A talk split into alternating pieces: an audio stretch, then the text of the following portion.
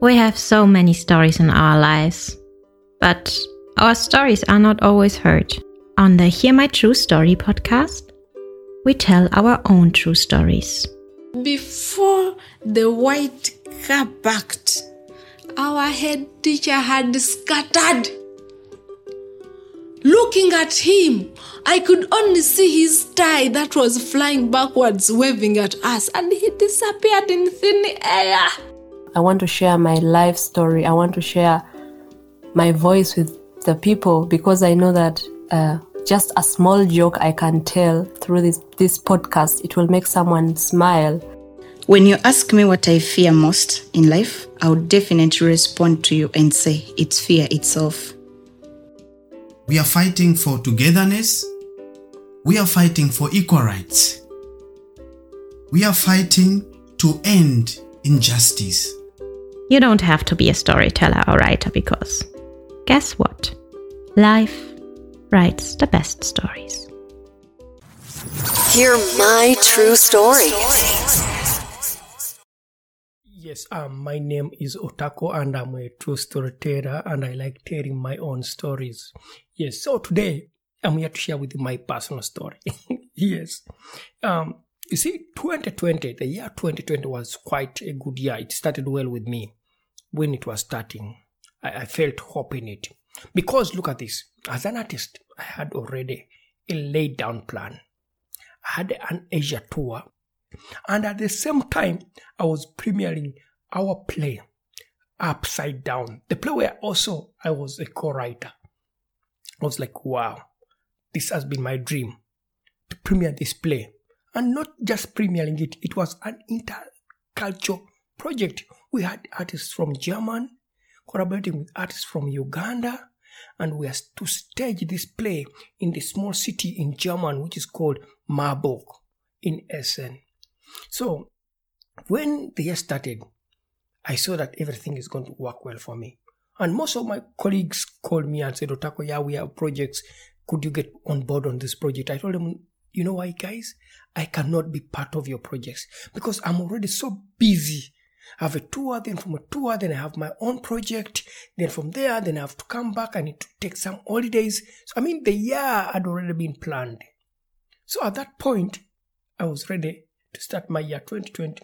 And then came, boom, March. My colleague called me and said, you know what, you guys, we may not be able to go to other parts of the tour because of the coronavirus. And we really understood that because by that time, COVID had started way back in China and, we are told, you know what, you cannot come to Hong Kong because of COVID-19. So we knew we may not go to Hong Kong by February 2020. And then my colleague again called us and said, I know guys, perhaps maybe we are not able to do the tour this time. We should wait at least in 1 month and see how things are going. And then after 1 month, it was March. Then my colleague called me back and said, Otako, you know what, you guys? We are cancelling the tour because we cannot tour Asia because of COVID-19.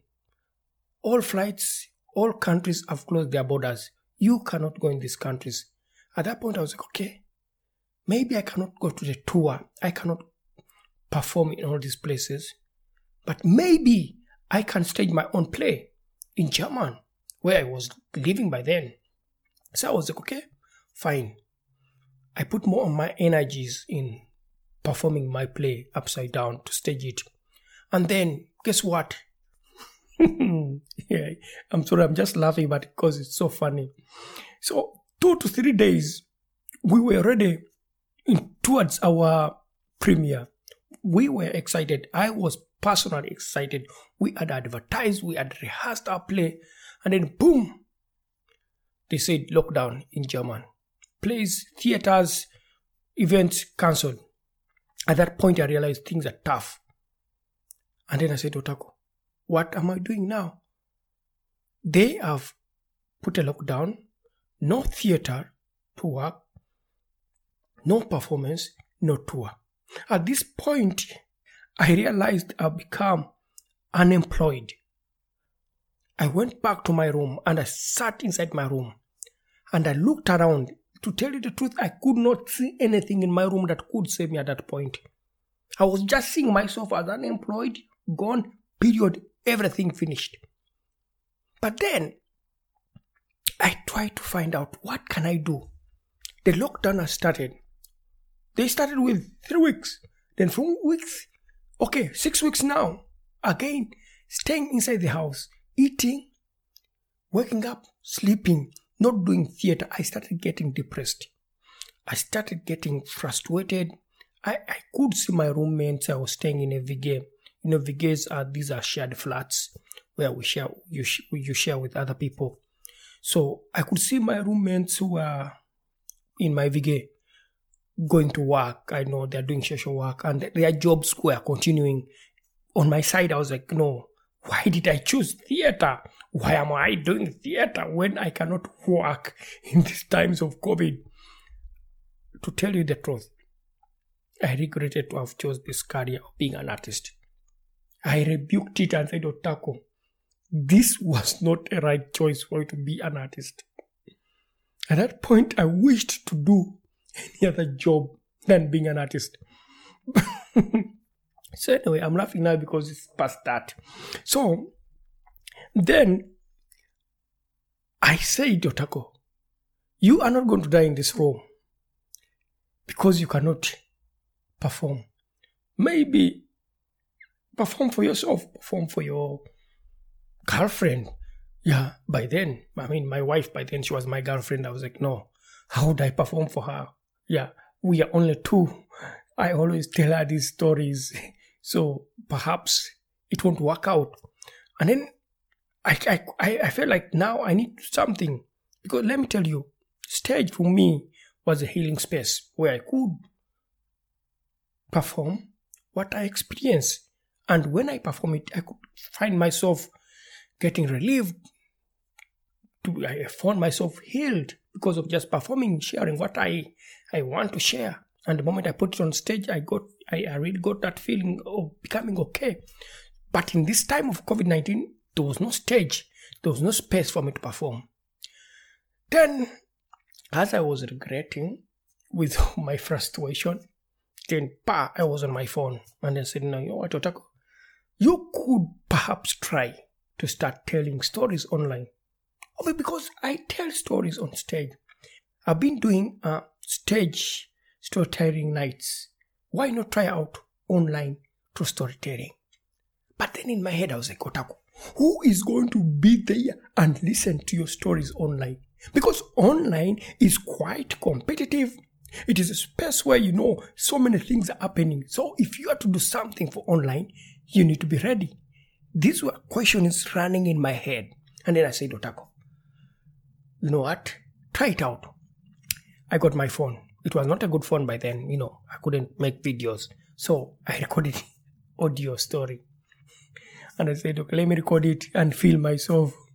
I recorded it and then I couldn't really feel it. And then I said, no, Otako, film it with your poor phone. I did film my story. And I saw it, wow, it looked good to me.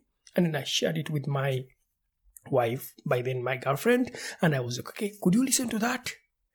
And she was like, yeah, it's a good story. Why don't you share it? No? And I was like, okay, then why should I not tell stories online?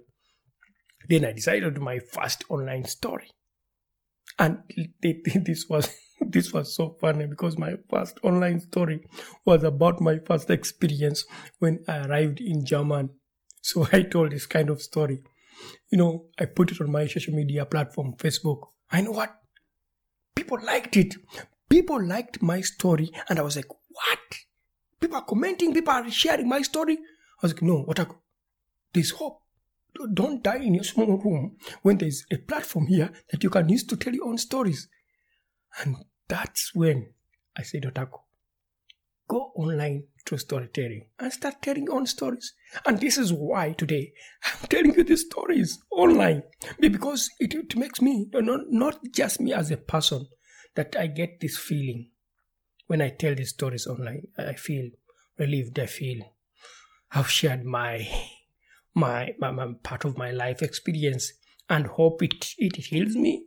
I hope it does for other people because when it's online, it's performed from being my own personal stories, it becomes a public story.